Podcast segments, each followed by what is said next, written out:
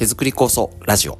週末特別版ということで1週間のまとめ放送をお届けしております。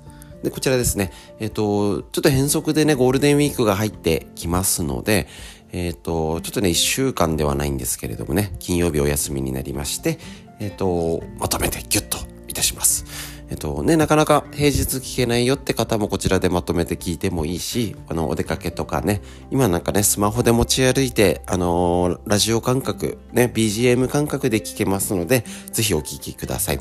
ラジオの場合は、えっと、習慣化しやすくて日頃毎朝ねリズムになってますって方もねあの聞いてありがとうございますただあの一つもね弱点っていうかねあのデメリットで言うと聞き逃しもあるのでぜひまたね、あのー、この連休の時に聞いていただければと思います。1週間ダーッとまとめてありますので適当にご覧ください。また、えっ、と、お知らせですけど、ゴールデンウィーク期間中はちょっと、えっ、と、変則でのお届けになりますので、あの、基本は土日はお休みになるんですけど、えっ、と、ゴールデンウィークバージョンで、えっ、と、少しでもお届けできたらと思いますので、時間とか中身がちょっと変わりますけども、よろしくお願いします。それではまとめ放送をどうぞお聴きください。どうぞ。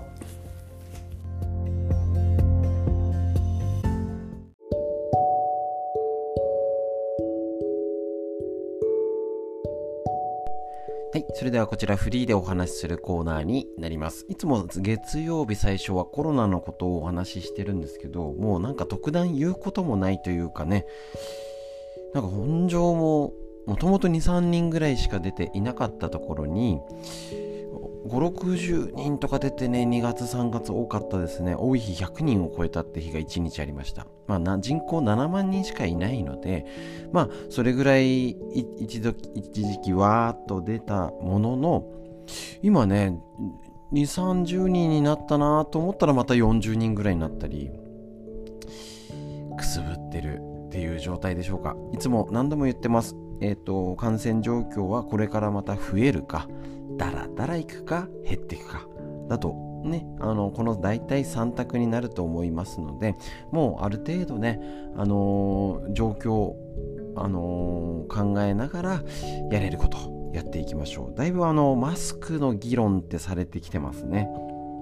で4月20日ですかね。あのまた、うん、なんでしょうね。日本医師会の、えーと会長がまたマスクは日本ではあのー、収束しないと外せないみたいなこと言っちゃったんでね。うん。何をもって収束かって多分難しい議論だと思うんですよね。で多分なくならないですよね。ゼロになるゼロゼロになるってことなを思ってるってことですかね。型は変わり続けてね今 今毎年流行ってるあのインフルエンザだったり風邪はいつかつて昔の新型ウイルスだったんですよね。それが形を変えてもう大体普通に流行るよねみたいになってるので絶対にゼロにならないと思いますしそうすると結果的に何だろうもう未来英語マスクを日本では外せないっていう風な意味になっちゃうのか、まあ、そもそもあのマスクはね、あの罰則規定があるわけじゃないので、ね、そのその方その人自身が必要であれば、えっ、ー、とすればいいしあの、ね、必要に応じて多分これからね外していく雰囲気絶対なってきまならないとおかしいと思うんですけど例えばこういう場所ではなるべくつけようかとかあの本当にあの今ね子供のあアメリカ海外でもデータが出始めてるらしいです。子供の言葉が遅れてる。口をね口を真似してねあの動かす。言葉を覚える。子供が保育士さんがマスクを、えーと、してないせいであの言葉の発達が遅れてるっていうのがもう海外でも出じデータが出てきてるらしいんですよね。そういうマイナスな影響ですね。すると考えるとマスクってやっぱね気をつけましょう。本当にもうあのしてないからあの悪だって言っちゃいけないですし逆にねあのもうこれからしてあの、外してこうねってなってもしてる人は何か理由があると。そうなんですよね。どうしてもなんかマスな何マスク警察とかって言うんでしたっけ？ね人の動向を取り締まるみたいなね。特に日本人はなんか右へ習えがどうしても多いのでなんかねこのしてしてない人はもうダメみたいな。いう風になるのはうん気をつけていかなきゃかなと思います。それぞれの理由で必要に応じてしていけばいいですし本当にもうマスクが合わなくてとかかぶれちゃって大変でっていう方いますよね。だからぜひあれですよ。あのなるべく家族とかあのお孫ちゃんねあの家族ではマスクを外してあのできる方ですよ。絶対じゃないですよ。できる方はなるべくそれでコミュニケーションを取るとか。だったら例えばテレビ電話するとか。ね、いろいろありますよね。年が離れてて保育園で仕事してるから、おじいちゃんおばあちゃんに移させたくないから、なるべく会わないっていう考えも一つ。ありますし。例えばね、あの同世代同士が会ってるんだったら逆にいいんじゃないって思っちゃうんですけどね。俺なんか、あの個人的な意見としたらなんか時間帯で分けるか曜日で分けるかあの食事するところねなんかファミリーデーとかね子供連れ大歓迎の日とかしないとね一回あれなんですよね。本庄市で子供連れだいぶあ何年前だか忘れコロナ期間中にえっ、ー、と冷え込んだこの食事の飲食店を助けるのと子育て世代を応援で子供1人当たりいくらだったっけな？1000円？3000円だっけな？の食事券が配られたんですね。であのー、じゃあ子供が行きたいところ行こうかって言って、ちょっとね、あのー、洋食屋さん、カフェみたいなところ、行ったんですよ。そしたらね、両隣ね、あの、おそらくうちの親世代ぐらいだったにがテーブルでお二人ずついて、その間に大きいテーブルうち6人いるんで6人座るんですよ。なんでしょうね。子供はね久々あのその時なかなかね出れない時だったから久々に出たりとかしてねキャッキャキャッキャするしなんかうるさいなみたいな感じで見られてるのがすんごい気まずくてですね。ほんと落ち着いて食えなかったですね。だからなんかちょっとねあのー、まあこれは一つの案案っていうか思ったことなんですけどやっぱそのマスクをしなきゃいけない時とね、それにうつ病気をお持ちの方とかもいるし、ね、マスクを外せない人とかそういうのが場面場面で出てくるんじゃないのかなと思っています。もちろんね構想作りのと構想会だと,、えーと、ソーシャルを保ってっていうか外でねマスクを外して外さないで食事をしないんであればいきなり移るってこともないですし、ね、こちらあの三里町春の塩原さん家でやってるんですけどいつも通りですね。あね山山山の木々に囲まれてあんなところだったらね全然大丈夫ですもんね。そこで同じさ外でねあのー、あれだけ広い場所で作業するのと何か仕込みをなんかね建物の中で地下地下地下って変だな。なんか狭いとこでやるのを一緒にしなくてもいいと思いますし。ねあのー、やっぱりそういうのでも怖いよって思ってる方は気をつけなきゃだし。ですね。だからぜひぜひその自分特にこの多様性の時代と言われております。ですね。自分と違うからダメだ悪いっていうんじゃなくてそれぞれの立場でそれぞれの、えーと、とやれることをやる。相手を尊重する。ね。こうやってるおかしい特にねなんかね昔はこうやるもんだとか子育てはとかって言ったって子育てがもう全然違うんですから。でまたコロナでおかなんか変な方向にまた変わってってますよね。子育てとかいろんなことが。それを昔はこうだったっていうのだと多分これからはあのー、あんまりちょっとね煙たがられちゃうと思いますし。その昔がこうだったの昔の基準もその前の世代から見たらおかしいですよね。戦後の高度経済成長の時代。ね、みんな農家で畑で、ね、あの田園の風景営まれてたのがみんなサラリーマンになって車を買ってマイホーム持ってっていうのはその前の世代から見たらどんな目だったのか。そういう時代時代で常識が変わってきます。また新たな常識これをまたさらにどんどんできてきますよね。もうなんか変わっちゃいませんでした？コロナも含めて。こんな時に戦争が終わってなかったんだってことですね。日本は終わった感じなんですよ。だけど海外では全然終わってなかったんですね。そういうことの常識をその時々で覆って変わっていきます。こんな時代になるとは思ってなかったと思います。だからまだまだこれからもこんな時代なんだってのが待ってると思います。それに合わせて生きれたらいいと思う。もう無理なくですね。やれる範囲を合わせられて。だけど何を食べて生きてるのか。ですね。生物としての原理原則っていうのはいう変わらないものってあると思います。そこに手作りこそ社会的な意義が必ず意味合いが変わってくるですね。そうなると思いますので手作り構想この作り続けることの意味すごいことになってくると思い私は確信しております。フリーのお話以上です。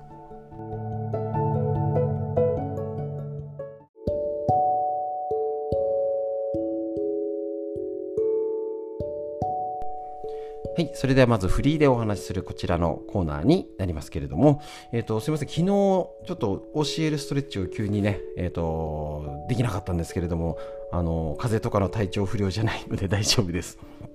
はい、都合でちょっとね、お休みさせていただいたんですけれども、子供もね、一切風邪ひかないというか、一切コロナになって、ほんと家族誰も、あれ、熱っぽい、あれ、だ、あの、ワクチンの副反応の時ぐらい？他は子供なんかは丸2年熱騒ぎしてないかもです。これちょっとまずいよね。病院行って PCR 検査かね。発熱外来どこだっけっていうのもないです。うれもう助かる話ですね。今時逆にねなんかきっとあのお客さんと話しててもなんかこれってね勤めてる方だったら金曜の夜なんか怪しいけどちょっと土日休んだら月曜日熱も出てないしいっかって人いますよね。いやもうそれをね悪いとは言えないですよね。なんか変だけどこれぐらいならで収めちゃいますよね。なんか他の症状でもちょっと病院にこれぐらいなら我慢しとこうかなっていうようななんか基準変わっちゃいましたもんね。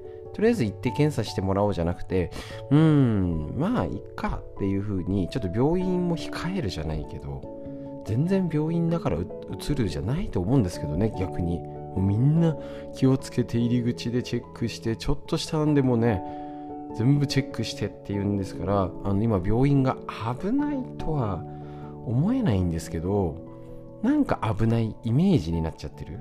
いいんだか悪いんだか良くないんですけど、だからなんかちょっと受診控えじゃないけどいやそのいい面もあると思うんですよね。なんかもう鼻水なんかね本当にあれなんですよ。子供があのー、かゆみが出ちゃってねつって。ちょっと皮膚科行ってこようかと思ってって。汗もじゃねえのそれみたいな。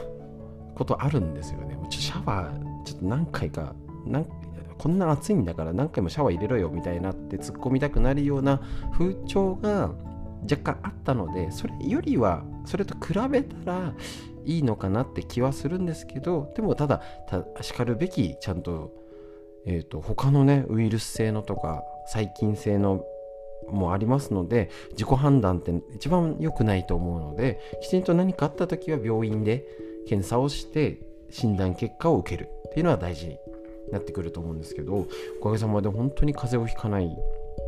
一番下の子なんか酵素。ある程度でね小さい頃から酵素を飲んでる方でも子供でもねいつからあげていいんですかって聞かれるんですけどもうすぐあげちゃっていいんですけどわりかしね酵素を飲みすぎると食事がやっぱりちょっとね多分栄養足りちゃうんじゃないですかね。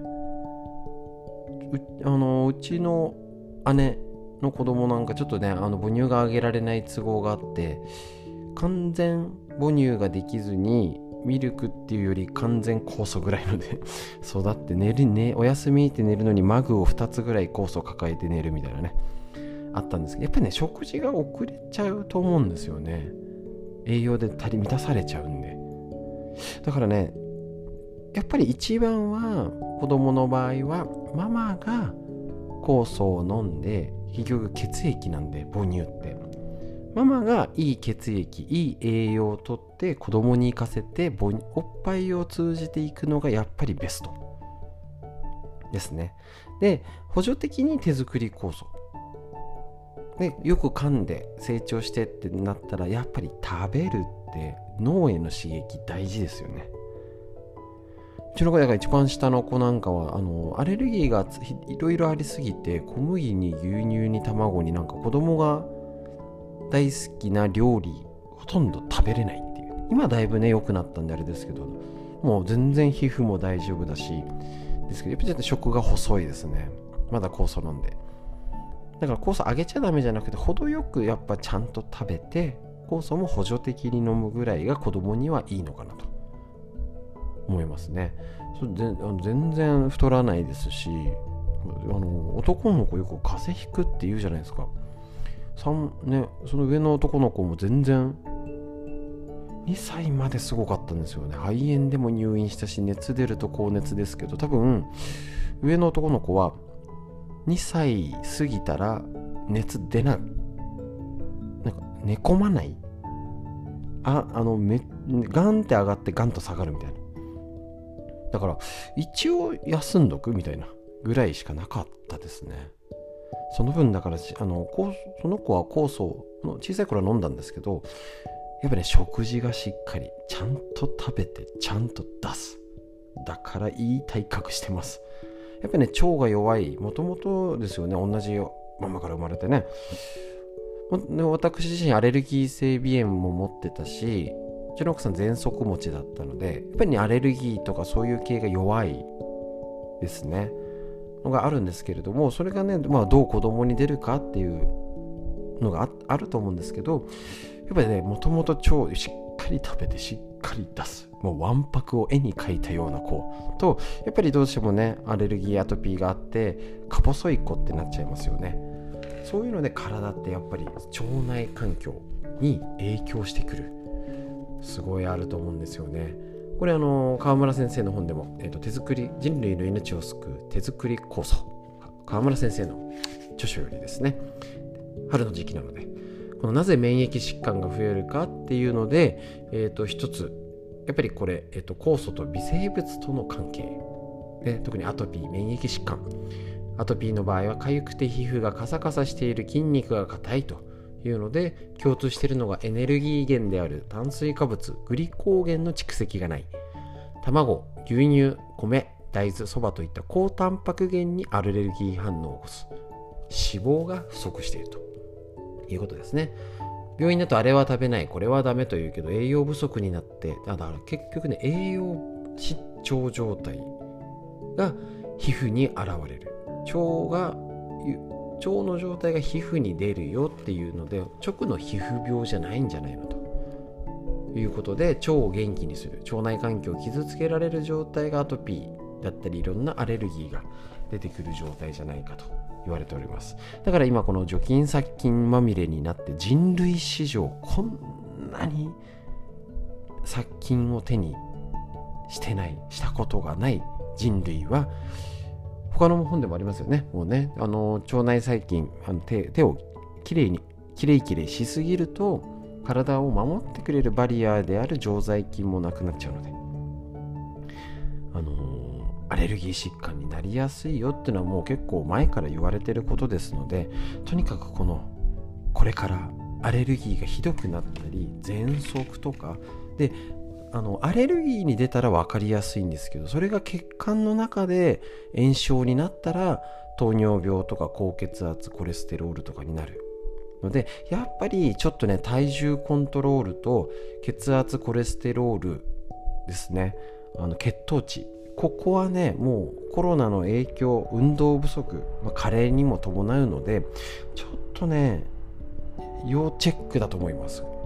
体の中。それが、えーと、結局はがんになったり生活習慣病になるしその脳血管が弱くなった先がうつだったり地方ですね。アルツハイマーとかにもなりますので。とにかく今しっかり酵素を飲んで腸内環境良くしてこのね土曜の時期乗り越えていきましょう。今日のフリーのお話以上です。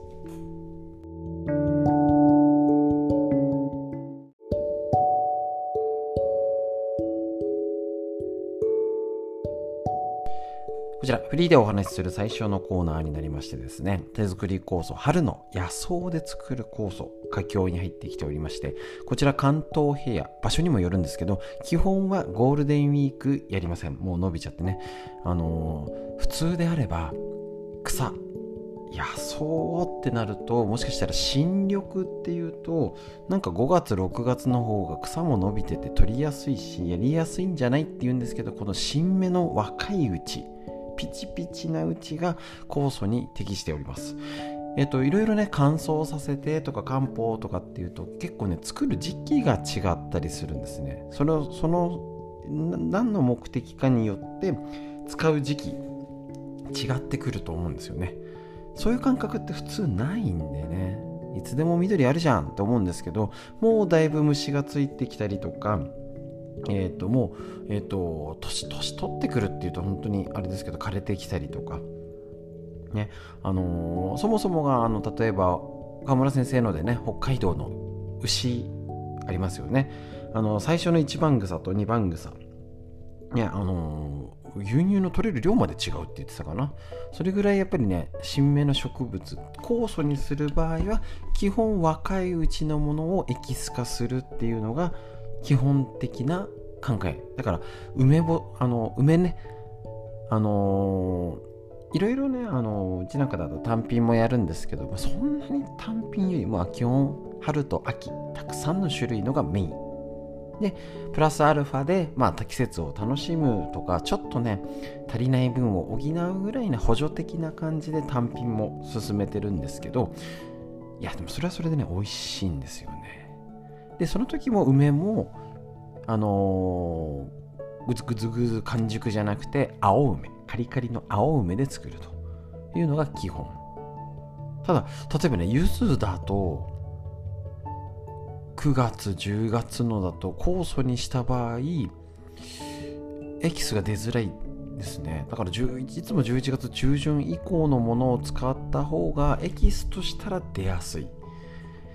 けど例えば、えーと、ゆず味噌とかにするには青々としたまだね若いうちが合うとか。でかといって12月の、えーと、この辺だとねゆずもね霜が降りちゃうとまたね変わっちゃうんでなんかゆず湯とかだと冬至とかあの辺のイメージですけどあの辺での酵素だとちょっと遅いとか。やっぱこのその時その時期の必要とするもの、ね、利用できる利用する目的に合わせて対処するっていうのは多分今あの普通に生活して普通に学校で普通に成長して普通の感覚だとうんその草の時期がいいよねっていうのは普通は持ってないと思うんですよね。なので、えーと、基本はもう手作り酵素を作って特にねこの強根発酵剤を使って仕上げに海の精を作るっていうやり方、え、ー、と、十勝金星社が指導してるやり方を、えっ、ー、と、まずね、そのまんま、あのー、やりましょう。本当に。あの大体あ専門知識があるなら発酵とかでねアレンジしてもいいと思うんですけど多分ね大体がね失敗してますね本当にまずは何でもそうだと思うんですよねひとまずそのまんまやりましょう。でなんかねあの野草が取りいけないから春は果物秋のなんか野菜みたいなのでやってもいいですか？って言われちゃうんですけどやっぱね草がいいんですよね。で普通ならあの私自身もここにラジオやったり動画やったりね今時に合わせてやる大事ですよね。その考え方も大事だと思います。だから、えーと、手作り酵素をね、食事は基本大事なんだけどなかなか食事が取れないから代わりの手作り酵素だったり立ち位置も変わってくるし、ね、あの考え方もいろいろあると思うんですけれどもやっぱりね変えちゃいけないこの不便さ作れる時期が限られる、ね、あのちょっと欲しいからくださいって言って手に入らない。これね超時代に逆行してなんて不便なんだと。おそらく初めての方とか特に若い方がああそんなめんどくさいの？っていう思うとこの中に隠れているもの。潜んでいるものがやっぱりね大切なその地球の恵みをいただく。っていうのにとってもねあの一役買ってるんですけどこれをねなかなかね理解してもらうってのが難しいと思うんですよ。だから例えば私たちの立場で言うとそういうものの大切さ手作りのもの昔ってこうだよねって分かる世代ならいいんですけどもうこれから分からない世代だし伝えづらい世代になってくるからこの手作りの大事さですね。もちろん今の便利なものも上手に使うでいいと思うんですよ。そのハイブリッドっていうんですかね。ね昔の大切なものも残しつつ今にアレンジするっていう目線でないともうね今のやり方が全てダメだもう多分ねあの 年寄りの文句みたいになっちゃうんですよ本当に。その時代その時に合わせたものをやっていかないといけないと思うんですけどそれじゃ変えちゃいけないもの。もこの不便さもあると思うんですよね。だからそこを上手にねこれからもこのラジオだったりいろんな形で伝えてあのー、分かりやすくね、ああそういうことかと。世間での要は世間での健康だったらね普通ならねただなんかウォーキングしてサプリメント飲んでとかそういうになっちゃうんですけどね。ねご飯だって玄米だけにすれば全て健康になるわけじゃないですからね。大切なもの本質。これは譲れないというかこういう大事なものがここがあるよね。だけどここはうまく上手にしようよ。っていうところのライン。っていうのを輪郭をくっきりできたらなと思います。そこでこの今手作り手で混ぜる。これを必ずやるように心がけましょう。そういうことをこれからもお伝えしていきたいと思います。フリーでお話以上です。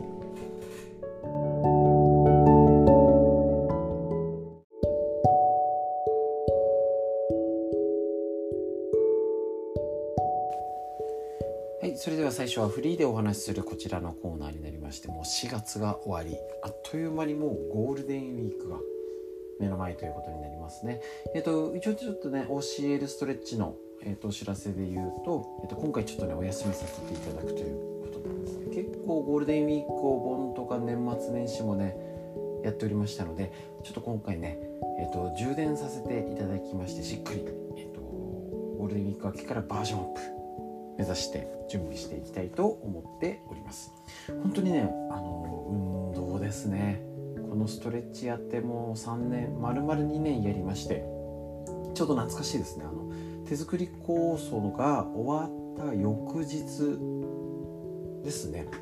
おもむろに始めた。おもむろっていうとねあれですけど本当にその時は LINE ライブ YouTube ライブもだってしたことない。でえっ、ー、と LINE ライブなんていまだにもそうなんですけどえっ、ー、とあの若い女性のアイドルの方々がなんかライブ配信するみたいな。なころにいきなりおじさんがストレッチやりますみたいな。今はね最近結構男性の方もライブ配信してますけどもその時はねいなあんまりなかった気がします。よくやったなとあのあんまりね多分ね考えずにやるのは得意ですね。考えたらなんかね余分なんか不安になっちゃうんでなんかやってみようダメならやめればいいやぐらいのもの？だってライブ配信であんまそんな見る人いないじゃんみたいなこと？あのね車で試しに200キロ出してみようっていうとね危険が生じますけどライブ配信やってみようぐらいはね誰も傷つけないんならいいやみたいな。結構そういうハードルはねぐんとね超えちゃってややっちゃえるんですね。であのー、何度かねあの、ぶっちゃけておりますけれどもそもそもすごいストレッチが得意ではなかったんですね。でも、えーと、やっぱりコロナの本当2年前の春の構想は大変でねえも知れぬ本当にあのその時に LINE の方が本当に手作り構想ずっと届いてる方まだ覚えてるんですよ。2月の25日になんか変なウイルス流行りだしたよねっていうのをやりだしてほぼ毎日多い時は、えっと、1500文字。送りすぎてましたね。本当に。ご迷惑をおかけしました。もうとにかく何か送らなきゃいけないって。あの LINE の 1, 個に送れるあの1枠に送れるのが500文字。で LINE のあの一斉 LINE で送れるのが3通なんですね。あれ名あの多分ね優に超えててなんとか短くしてたんですよね。1500文字。週45で送ってましたもんね。それはちょっと見なくなりますよね。ちょっとやりすぎたと思いまして。でえっと多分2月289月から急にあの学校が休校にあの時なぜ2週間でその時から言ってたんですけど2週間でやめとけばまたね大変な時に今年なんかでもね2週間休校にしようって措置ができたかもしれない。まあ後の祭りですけれどもね。があって結構志村けんさんでしたっけ？岡井久美子さんとか3月に亡くなりだしてこのウイルスやべえぞってなりだした4月だったんですよね。いやなんかよくわからないけどドタバタでやったのは覚えてます。でこれ何かしなきゃいけないと思い放送会終わった翌日からライブ配信始めて丸2年経ちました。3年目突入突入でございます。おめでとうございます。続けているいついつメンバーの方だったりねライブ配信見てる方は3年生になりました。やっぱりね本当に勉強すればするほど運動って大事。でやっぱね歩くとかジムとかいやダメじゃないんですよ。続く方はそれで OK けどやっぱりね意外と歩くとね雨だの寒いだの風だの暑いだの結構あるんですよね。でねあの昔ねあのジムあのクルーズ船上がりの人でしたっけ？ジム行っちゃったからどうこうなったからね。ジム結構ね行きづらくなったりとか習い事ヨガとかね行ってたけど行けなくなっちゃったって方はやっぱ多かったですよね。運動する場がない。そういう公民館体育館も使えない。だからねまあ結果論で言うとちょうどいいタイミングだったなと思っております。自宅でストレッチ。やっぱりね手作り酵素あの腸内環境のことでも何度も触れてます。改めて確認しましょう。腸内環境を良くする要因ねあのあくまでパーセンテージの話なんですけどえっと腸内細菌、えーと、乳酸菌とかそういうのは10%で、えーと、それの餌になる食物繊維が40%あ良くなる要因ですよ。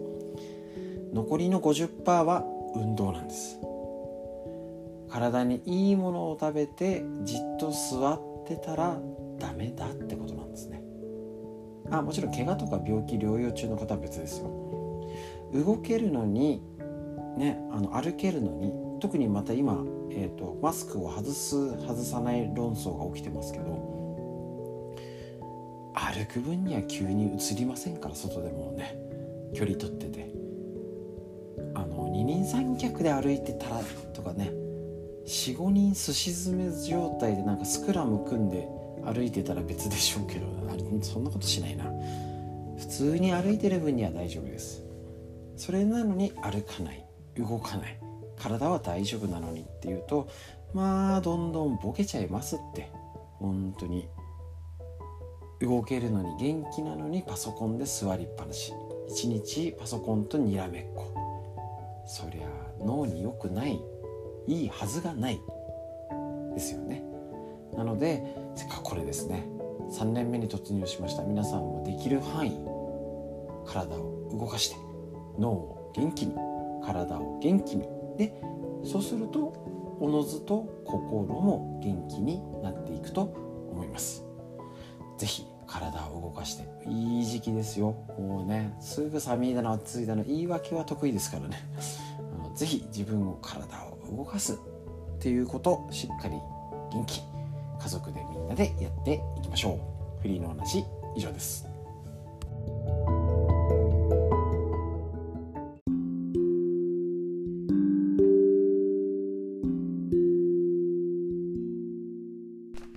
続いてこちら、脳を元気にする、すっかりこっちの本ばっかりになっちゃってますけどね。OK 指体操で認知症は良くなる。竹内東太郎先生の脳の神経が蘇るということで、こちら、えっと、元気になったり、ね、認知症の症状が良くなったよっていうのですね。えっと、こちらの中で、えっと、今は、えっと、脳にいいことをバーッと紹介した後に脳にこれ良くないから気をつけてねって紹介を今しているとこでしたね本当に一つも最新技術のスーパーなんか最新鋭のすごい新しい知見じゃないのにほっとするとともにあこういうことが本質が隠れてるんだなっていうのが本当にあの勉強になるなっていうことなんです。特別な必殺技じゃないってこと。覚えてますか？最初に言ったの。気持ちですよ気持ち。この脳の権威のね脳神経外科医の先生が脳の血流を良くして元気にする方法は大変な時こそ気構えだったってですね。気の持ちようですね。やる気大事だよね。元気に前向きに。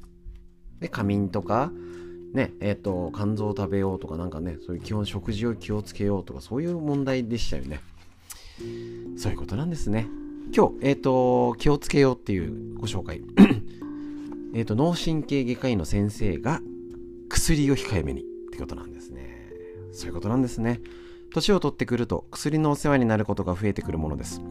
血圧の薬、血糖値の薬、コレステロールの薬、中性脂肪の薬、腎臓の、肝臓、頭痛薬、胃腸薬など、中には毎日10種類以上もの薬を飲んでいる方も珍しくありません。病院に処方される薬以外に市販薬も使っていれば、文字通り薬漬けの状態ですね。もちろん病気には薬は有効ですし、飲むなというわけではありませんが、ただできるだけ効果がはっきりしているもの。必ず飲む必要があるものだけを見極めそれほど必要でない薬をむやみに飲まないようにしたいものですってお医者さんが言うんですけどお医者さんが出してるんですよね。なんともって感じです。基本的に薬は諸刃の剣どんな薬も毒にも薬にもなる側面を持ってるよ。ですしえっといろいろねえっと例えば副作用鎮痛薬ですね。病院で処方される時胃腸薬もついてくる。ですね。痛みの物質を抑える成分は一方で胃など消化器系の粘膜にダメージを与え胃もたれや食欲不振下痢便秘を引き起こすんですね。で抗がん剤とかもがん細胞を叩く一方で消化器系や神経系に様々な弊害。ね。がん細胞だけやっつけるってできないですからね。イメ勝手な私のイメージは人間全部弱ればがんも弱るんじゃないみたいな。感じがしちゃって気にもう気にがしてならないんですよね。直接的だけじゃなくて慢性的な病気の薬を長く飲んでると免疫や神経伝達の活動を弱め自然治癒力を低下させると。いうことですね。だから今コロナとか、えー、とこれからを元気にするっていう時に自分がまずはどれぐらい薬を長く飲んじゃってるのかの確認。で飲んでる人ほど血流を良くするとか脳の問題が起きるっていうことですよね。これはあのあのただ恐れて不安でダメだじゃなくてねあのね、フルマラソン走ってて足痛いですけどなんでですかって言ってな当たり前じゃんみたいな。そういうことってやっぱじ全部自覚してないとダメってことですよね。ねフルマあの一ぱい食べててなんで太って太るんですかみたいな。痩せないんですけど。な当たり前じゃん食べてんって動かなきゃ太るよねみたいな。そういうことって結構ね自分自身って気づかないもんなんですよね。だから薬のチェック特に他他も何でもそうですね。自分が食べてる量水分量睡眠睡眠のチェックとかを自分でこのラジオを聞いたからってあ私薬どれぐらいかなじゃなくて人と薬をチェックしてみる。って大事ですよね。あ私こんなに多く飲んでたんだとか。あれ？周り多いぞみたいな。そういう比較ってね、あのそれ多いからあなたダメよとかっていうんじゃなくて自分がどれぐらいなのかを知るっていうのはやっぱり自分だけの自分の基準で自分で生きてたら今の状態ですので是非他の方とチェックしてみてください。脳にいいこと以上です。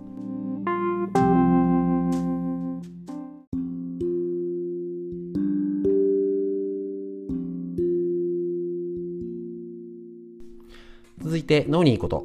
OK 指体操で認知症が良くなる。竹内東太郎先生の脳神経外科医ですね。牧野出版。こちらの本よりね。えーと、ご紹介しております。えっ、ー、と、一応ずっともう、えっ、ー、と、これをやったらいいよ、やっちゃダメだよをバーっと紹介しました。最初のやつ覚えてます？なかなか。もうね、あの、別にラジオは先を急がなく必要がありませんし、そう、あの、ラジオの場合って、すごいあの習慣化しやすい。気楽に聞きやすいので、えっと、すごいいいメリットの反面デメリットを強いて言えば聞き逃しがある。でラジオ巻き戻さないじゃないですか。まあこれあのスマホのやつだから巻き戻せるんですけどなしないよねっていう。ファーっともう逆に生活音になっちゃうんで。なので今日もう一度言います。もう項目だけね。はい。えーとまず善玉ストレス脳に良くなるですね。善玉悪玉ストレスがあっていいストレス全なんか脳にいい血流量がアップして副交感神経が良くなって脳が元気になるキーワード。こんなな時こそ気構え。気持ちが強くなる。これが 1, 1個目でしたよね。ねあの今自分は何をすべきかの一点に心を集中する。あれがどうどうしようこうどうしようってやって始まんない。あの宮本武蔵五輪の書もあれですよね。あのこういう気持ちのななってもいないことを今から不安があってもしょうがないみたいな。あるので深呼吸しましょうなんてね。大事です。こういうねこう項目を紹介してました。覚えてましたでしょうか？2つ目仮眠を取ろう。ねあのちょっと5分程度だったり目を閉じてうとうとするだけでも昼間にね短時間でもいいから認知症の予防につながる。でこの先生だと座った状態を進めてましたね。覚えてますでしょうか？全部 K のキーワード。で一応ね次肝臓を食べようなんですけど酸素と栄養素を取ろうなのでこれ別、えっと、肝臓ねレバーだけ食べればいいやじゃなくてまあ卵大豆納豆とかそういうのも食べてねと。和食の朝食です。規則的な生活を送ろう。もうね朝昼晩3度の食事大事だよね。6個目よく噛んで、ね、消化を促進して噛むことは脳の活性化、えーと、首のね噛む噛むとねこめかみ物を噛む。咀嚼筋。これに血管が通ってるのでよく噛めば噛むほど脳の血流アップするよね。前頭葉脳の血流が良くなると。で7個目。えっ、と気色満面ね笑う角には来たる笑顔で笑いましょう。笑顔で生活してますかね。作り笑いでもいいんですよ。作り笑いしすぎてもあれですけど、楽しいこと考えましょう。興味を持って集中力、趣味だったり、なんかね、日曜大工、ね、ペットを飼う、いろいろね、えっと、興味を持ちましょう。で、検査を積極的に受ける。動脈硬化の定期チェックですね。こういうので、血圧とかコレステロールとか、体の中の血管を確認しましょうということでした。ざーっと言いましたけど覚えてましたか？一つも科学的な最新最先端の技術がない。いきなり気構え。脳神経外科医の権威の先生が。脳を元気にするためには心の持ちようだよ。睡眠だよ。笑顔だよ。興味を持とう。仮眠しよう。ね食事。ちゃんとねよく噛もう。この基本的なことが脳にいいんだ。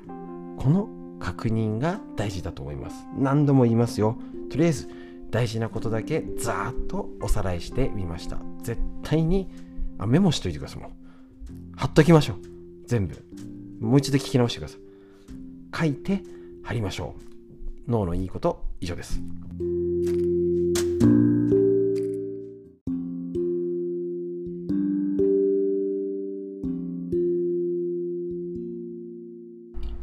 続いて脳にいいこと。善玉ストレスが脳の血流を高める。OK 指体操で認知症は良くなる。竹内藤太郎先生の脳神経外科医のこちらの先生の牧野出版よりですね。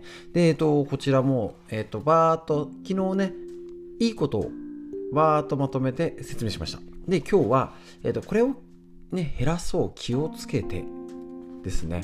悪玉体脳に悪いことを減らそうっていうのももう覚えてますか？まあ、言われてもねああなるほどなっていうぐらいなことしか載ってないんですよ。なんか特別な感面白くないじゃんって思いがちなんですけどここで膝を打ちましょう。ガッテンって感じで。ねあの脳を元気にすることって特殊なこと特別なことじゃない。結局日々の積み重ねであこんなことを気をつければいいのねっていうことに潜んでるってことです。大事です。やっちゃいけないキーワード。危険動作。頬杖をつく。足を組む。今足組んでませんか？私今椅子に座ってますけどあちょうど両足を。つい足組んじゃったりしますよね。これやっぱりね両足このねふくらはぎを含めて血流の循環が悪くなるですよね。足組むっていうと。ねで背骨が傾いちゃうんですよね。頬杖つくと。ですね。で昔だったらこれ着物姿だから畳の生活で頬杖つくってことないんですよね。覚えてますでしょうか？これこの辺最近やった場合ですね。喫喫煙は控えめにもう言わ言わなくていいとね、動脈硬化脳梗塞心筋梗塞今タバコを吸ってる人はもうやばいです。ですね気をつけましょう。で渇水に注意。脱水状態。ねこれから特に急に暑くなってって今の時やばいですよね。こちらねあの水分補給こまめに取るんだったり上手に酵素の飲み方もして要は血液ドロドロがやばいよね。血液サラサラ。にするといいよね。抗酸化作用がある。手作り酵素もそうですね。で血管効果要は動脈硬化を気をつけなきゃねはダメだよと。だから結局血圧コレステロール高血糖この状態が特にダメ。でやっぱり食べるものに気をつけなきゃだよねとか活性酸素を増やさない。ねあのー、ストレス。いろんなストレスだったりねあの環境的なストレス。排気ガスとかねいろいろ、えーと、活性酸素を増やす悪玉リストがタバコ紫外線放射線排気ガス過度のスポーツ水道水古い油電子機器電磁波ですね。おこげ悪玉ストレスですね。こういうのは気をつけようだったり、えーと、脳神経外科医の先生が薬は控えめに。あれや一時的に飲むのはいいですし私自身薬が絶対悪じゃなくてやっぱね何かあった時の砦に取っとくといいですよね。いつも飲んでると本当に効きが悪いと思います。だからやっぱり減らせる薬だったりは減らさなきゃだよね。っていうことを気をつける。これがバーッと紹介しました。こういうことの積み重ねが脳にいいっていうことをねそんなこと分かってるよって思うのか。よしまたここをしっかり見直すのか。大事ですね。これをぜひ家族で話してみてください。どう？って。ね前も何度も言ってますけど結局自分の基準で自分を見て自分が分かってるつもりで分かってないんです。もし分かってて正確に把握して正確に対処できてたら今すこぶる健康で全てオールオッケーなはずなんです。なんでこれやってるのになかなかこれがねってあると結局なんでっていうの裏を探さなきゃいけないってことです。脳にいいこと。以上です。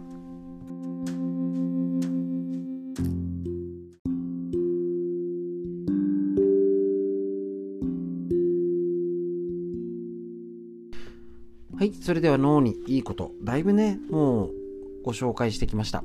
善玉ストレスが脳の血流を高める。OK 指体操で認知症は良くなる。竹内東太郎先生のこちら牧野出版より出てる本でご紹介しております。ねえっ、ー、と認知症ボケたくないしね。皆さんこのね一応ね全ての認知症は15%の物忘れから始まります。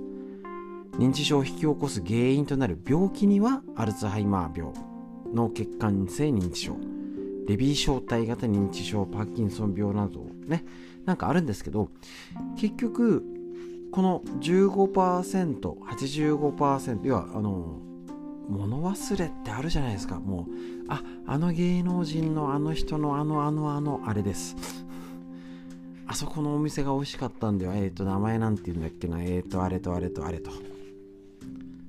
なるんですよね。うちね親戚の話でね未だに覚えてるんですけどね親戚のおばちゃんの話で。うちのあれとあの隣んちのあれがあれしてさあれしたんだよって言われた時にあっけに取ら だ何もわからない。うちのあれとあっちのあれがあれして。そうなんですよね。それはね誰でもあります。大丈夫です。ねこの物忘れ。ねあのー、要は記憶の引き出しが古くなって中に入れる量が少なくなる。引き出しそのものが壊れてしまうとかあるんですけど結局記憶自体が引っ張り出せないんですね。で物忘れの場合はあのー、記憶が怪しくなるのは一緒なんですけど認知症の場合は忘れたことを忘れちゃうんです。そうなんです。ついつい最近なんか忘れて何しに来たかは部屋入ってさ忘れちゃったんだよね。あるあるじゃないですか。それを忘れたことを分かってるはセーフです。だけど忘れたことを忘れてるはもうちょっと足踏み込んでます。これねぜひ大事ですよ。認知症の場合は記憶力が低下しているという自覚がないんです。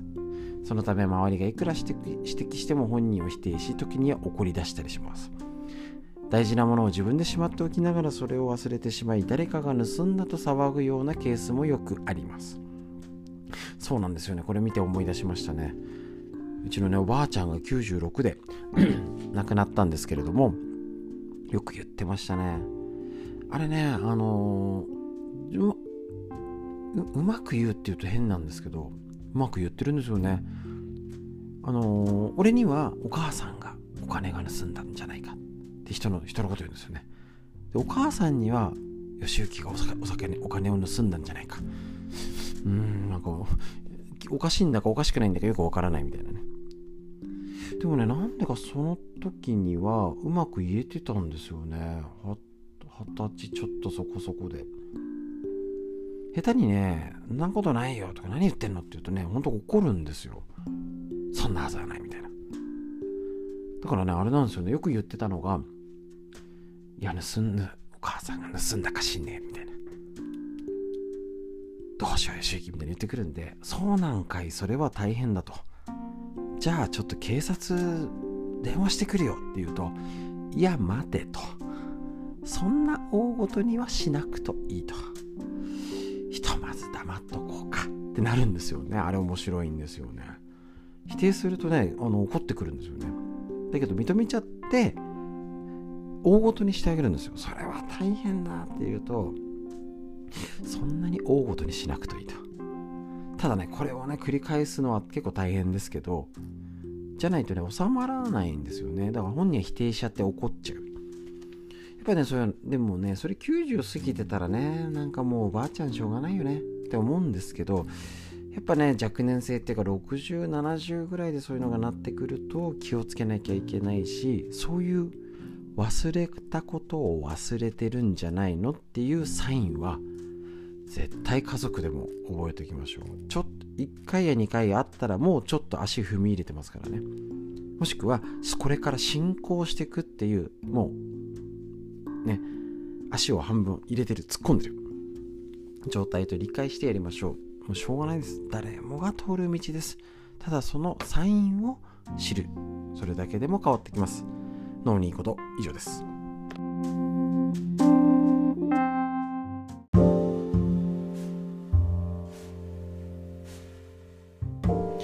続いて東洋医学の知恵緑薬品漢方堂の毎日漢方。体と心をいたわる365のコツ桜井大輔先生の夏目社よりこちら。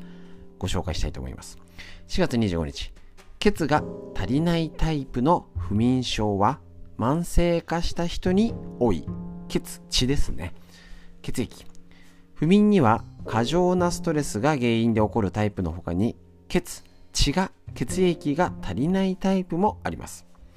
血液は心臓や肝臓に十分にあることで精神と魂が養われて安定し穏やかにいられるよっていう言い方を東洋医学では考えます。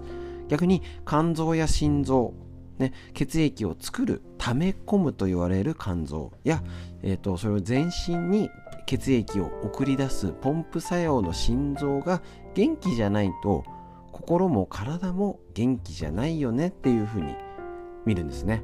わかりやすいですよね。しかし、何らかの理由で血液が足りなくなると、心臓や肝臓の血液も不足しがちに。心の安定、穏やかさを保てなくなります。その結果、不安や気分の落ち込みなどを感じ、熟睡しにくいっていうのにつながるよってことなんです。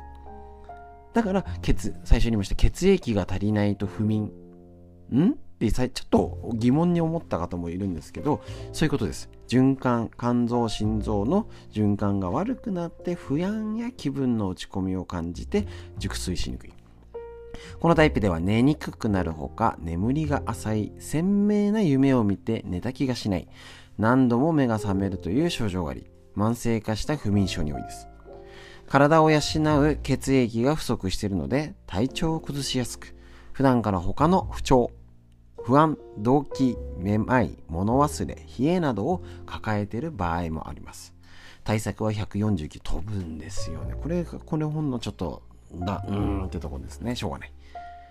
ですので、149気になる方、持ってる方はすぐ飛んでみてください。ない方困りますよね。はい、しっかり食べて血液を補おう。血液だから、要はあの肉になる食事を取りましょう。動物性のものだったりね。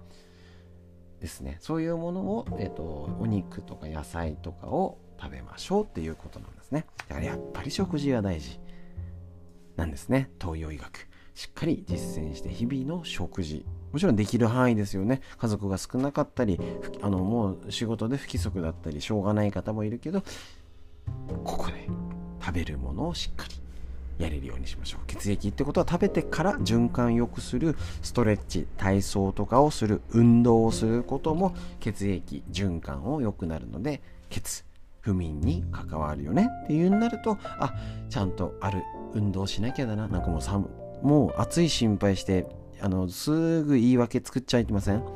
なんか急に暑くなってきたから今日散歩やめとこうって。はい。少しでも家でできることをやっていきましょう。東洋医学の知恵。以上です。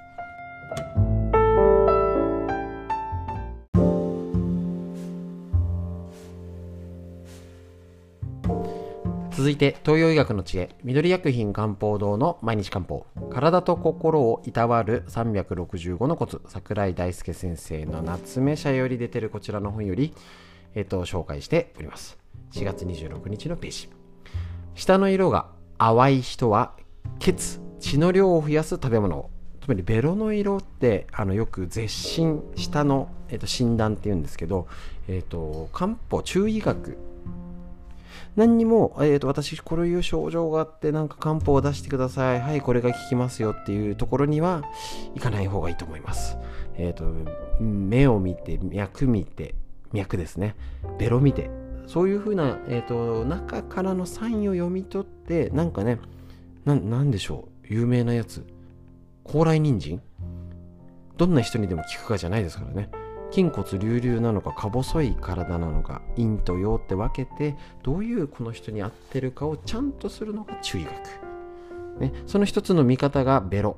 が要は血液の中の状態毛細血管の塊なんで教えてくれるよと。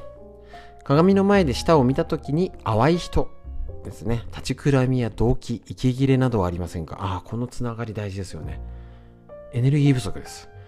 エネル血液を補う黒いもの例えば黒豆黒ごま黒きくらげなどを意識して取る。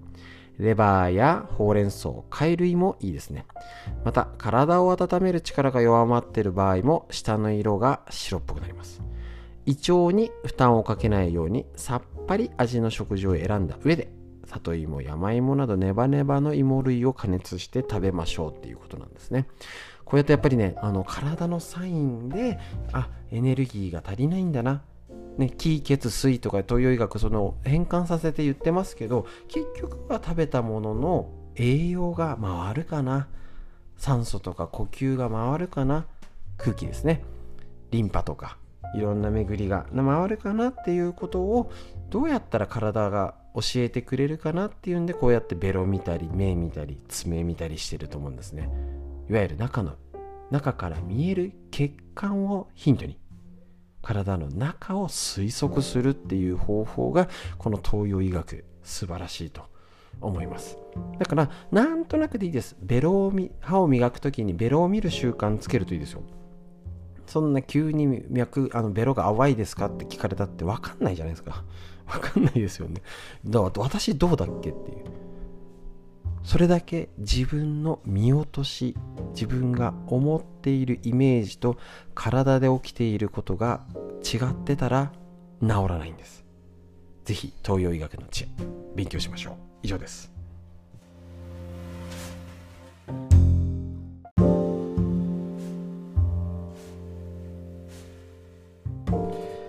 続いてみんな知りたい東洋医学の知恵緑薬品漢方堂の毎日漢方。体と心をいたわる365のコツ桜井大輔先生の夏目社より出てるこちらの本からご紹介します。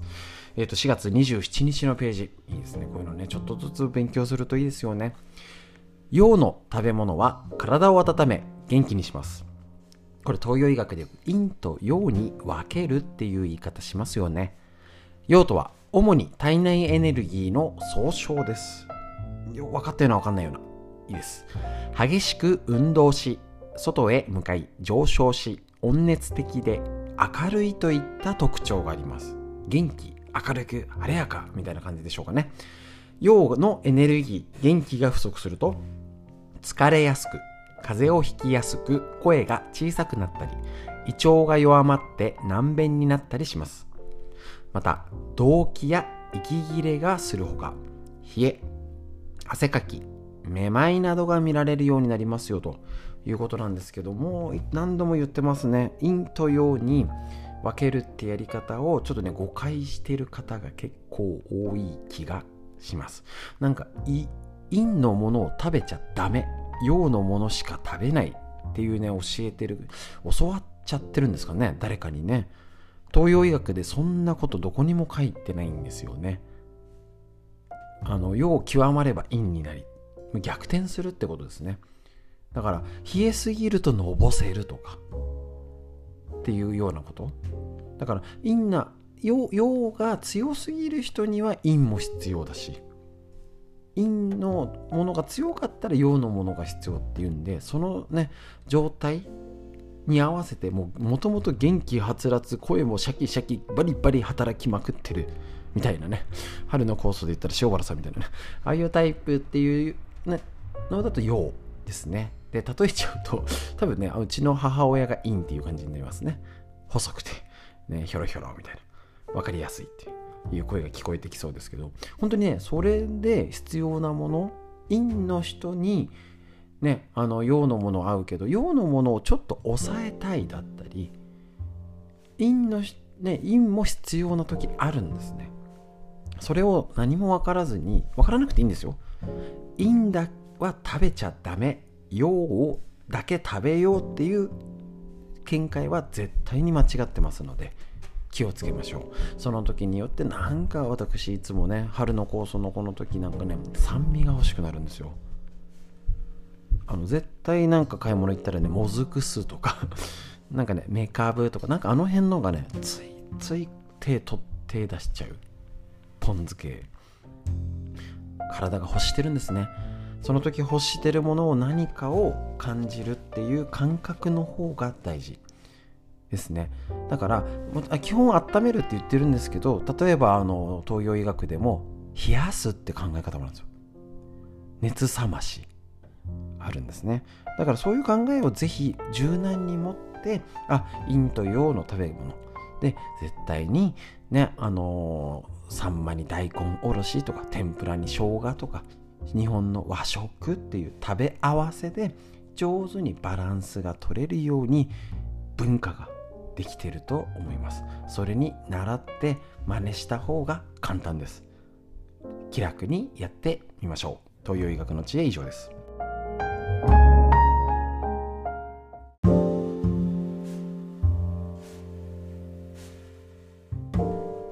続いて東洋医学の知恵。緑薬品漢方堂の毎日漢方。体と心をいたわる365のコツ。桜井大輔先生の夏目社よりこちら。東洋医学の知恵。みんな知りたい。やつを紹介していきます。4月の28日ですね。いつまでも若々しくいるのには黒い食べ物。なるほどですね。黒い食べ物は腎、ね、あの腎臓の腎を養う力があります。腎は成長と発育と生殖を司り人体の根本的な生命力を貯める場所です。腎臓が弱ると体が弱り思考力も衰えるため腎の弱りは老化と同じこと。間違いないんですよね。だから年とともになんか変だなとか病気じゃないんだけどなんかだるくて辛くて変だなって時はもう腎臓を疑っちゃってもいいくらい。極端ですけどね。いつまでも若々しくいるためには黒いものをしっかり食べることが必要です。黒いものってなんだ？なるほど。こちら。黒きくらげ黒ごま。黒豆。黒米。ひじき。海苔。あ牡蠣もなんですね。黒砂糖黒酢ですね。また腎臓は髪ともつながっているので白髪が増えた髪が細いって感じてる人も積極的に黒いものを取りましょう。だから結局腎臓が弱る時とか女性だったら、ね、出産の時とかね抜け毛とか一時的に白髪が増えるとかあるんですよね。積極的に黒いの食べましょう。ちなみに甘いものの過食食べ過ぎは腎臓を弱らせ髪をボロボロにすると今から2000年以上前に書かれた古典に載っています。当時の甘いものは果物を指してたと思いますが現代の砂糖たっぷりの飲み物やお菓子ばっかりですよね。それ以上にダメージがあると。いうことですので、ね、あのもちろん腎臓だけじゃなくて全部悪いんですけどやっぱりね甘いものの食べ過ぎは良くない。で黒いものを食べる。黒いものって意識しないと食べないかもしれないですよね。あこれ黒い食材だ。体にいいんだ。食べよ。とは多分ほとんどの人が思ってない。だからこそ、えっと、食卓に黒いもの今日あるかなっていう目線視点。いいかもしれないですね。黒きくらげまあでも黒あの作りひじき。そうですね。なかなか忙しくてやりづらいかもしれないんですけれどまあまあそういう黒酢とかねあの上手に取り入れやすいものからやってみてください。東洋医学の知恵。以上です。